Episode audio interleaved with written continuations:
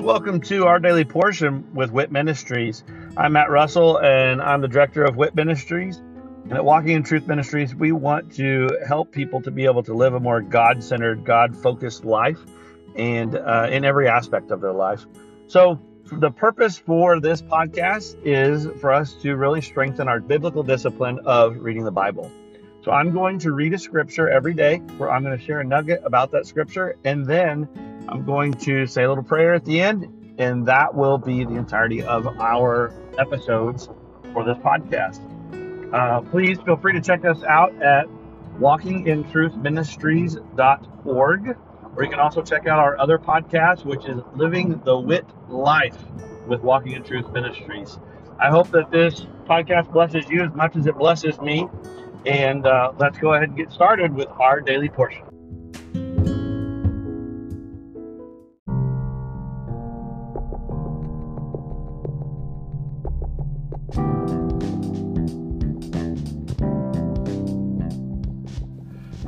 Are you concerned about what the future holds?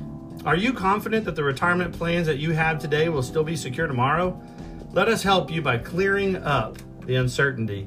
This is Matt Russell, the director of WIT Ministries.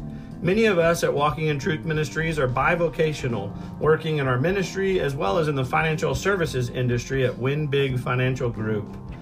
We help people to build a tax-free and risk-free retirement.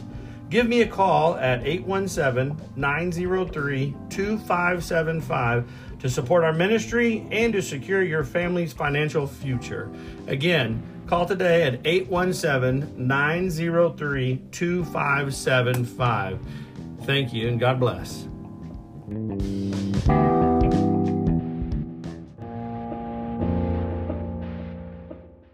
Genesis 16, Sarai and Hagar.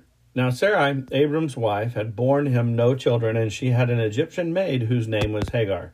So Sarai said to Abram, "Now behold, the Lord has prevented me from bearing children. Please go into my maid. Perhaps I will obtain children through her." And Abram listened to the voice of Sarai.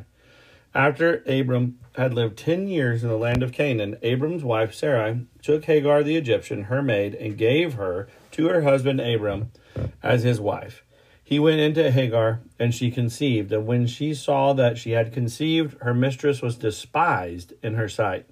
And Sarai said to Abram, "May the wrong done me be upon you. I gave my maid into your arms, but when she saw that she had conceived, I was despised in her sight. May the Lord judge between you and me." But Abram said to Sarai, "Behold, your maid is in your power. Do to her what is good in your sight." So Sarai treated her harshly, and she fled from her presence. Now the angel of the Lord found her by a spring of water in the wilderness, by the spring on the way to Shur. He said, "Hagar, Sarai's maid, where have you come from, and where are you going?" And she said, "I am fleeing from the presence of my mistress, Sarai." Then the angel of the Lord told her, "Return to your mistress, and submit yourself to her authority." Moreover, the angel of the Lord said to her, "I will greatly multiply your descendants, so that they will be too many to count." The angel of the Lord said to her further, "Behold, you are with child, and you will bear a son, and you shall call him Ishmael, because the Lord has given heed to your affliction. He will be a wild donkey of a man. His hand will be against everyone, and everyone's hand will be against him.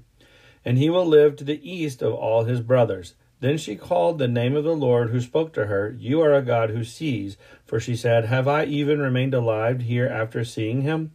Therefore the well was called Beer Lehi Roy. Behold, it is between Kadesh and Bered. So Hagar bore Abram a son, and Abram called the name of his son whom Hagar bore Ishmael. Abram was 86 years old when Hagar bore Ishmael to him.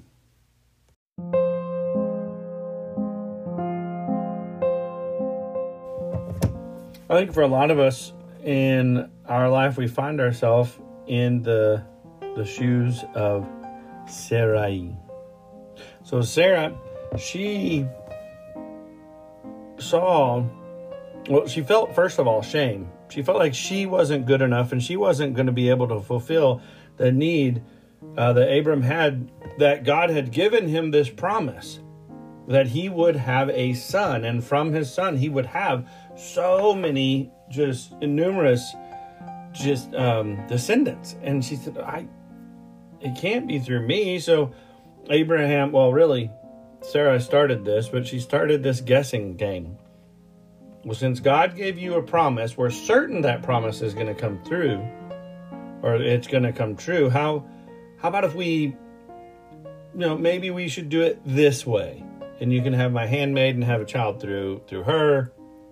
I mean, they start guessing rather than just seeking, being patient or seeking God's answer to it. God gave them a vision, and they're just moving towards that destination. And Sarah felt shame that she wasn't able to conceive. And first of all, she said that God has kept me from conceiving. But as soon as she did this, and as soon as her handmaid and Hagar, as soon as she conceived, it says that Sarah despised Hagar. But then when she went back to Abram, she said, "May the wrong done me be upon you, Abram." Like she's putting the blame on him. It was her idea. But she's putting the blame on Abram and saying that ever since Hagar conceived, Hagar has despised me. When the reality was that as soon as Hagar conceived, Sarah despised Hagar. So it's this whole shame, blame kind of game that we see here, but also the fact that Sarah's the one who's feeling a specific way, but she's casting that out on everyone else. She's saying, she knows I'm guilty of this. However, she just blasts that on everyone else, claiming the others to be guilty. So I've counseled many people and letting them know, this is a truth. If someone is a liar, if they have this tendency to lie, then they assume everyone is a liar. If someone is a unfaithful cheater, they assume everyone is cheating on them. We assume everyone is doing what we're actually guilty of. An alcoholic also does the same thing and really believing that others around them are the ones guilty rather than themselves. It's just a tendency that we have as humans. And that's why I say that I think we've all been in her shoes. She felt the shame. She felt like she wasn't worthy enough. She felt like she wasn't good enough for her husband to be able to fulfill the promise that God had given him. And because of that, she wanted to take it upon herself to find a solution. And then she didn't think that through, obviously, when going through with that solution, she then felt even more shame. Because now, obviously, it's not Abraham's fault. It is just her. And that's the way she felt. But she, even though she was the one who was guilty, she was the one who despised Hagar. She blamed Hagar for despising her, so that Abram would take it out on her. And Abram said, "Why are you concerned about it? You have control. It's in your hands. Do you handle it?" He just reminded her, stop with all this shame and blame. And she continued on with it, but he told her, you have the opportunity. You have the power in your hands to make this right. Now, even though Abram and Sarah, even though they took it upon themselves to try to come up with a solution to fill in the gap between God's promise and the reality that they felt they were living in, God still blessed what they did. He said, I will bless your offspring, Hagar. He will be a great nation. He's going to grow to have so many descendants, but he will be an enemy. He will be an enemy to my people. But he still blessed them.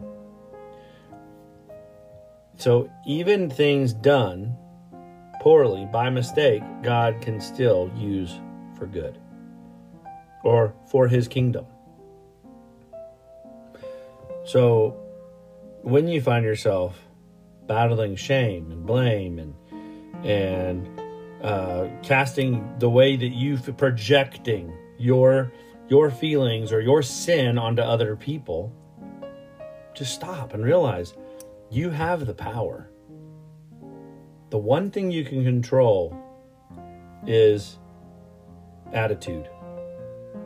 And if you can fix and set your attitude right, it makes it easier for you to respond with a good choice, because we have choice. So Father, thank you that we have the freedom to choose. But Father, I ask for some help. I ask for some help and direction in the setting of our attitude. Let you be our attitude. Let you be the one that we're focused on, and let it be about what's best for others before ourselves. I know that your word says that we should hold others as better than ourselves. And I pray that we can find that as a truth, that we could find that as a truth that we are living out, that our neighbors, that even our enemies, those people who rise up against us, we treat them as better than we treat ourselves, so that it can be your kingdom and not ours. Let us be about your work. In Jesus' name, amen.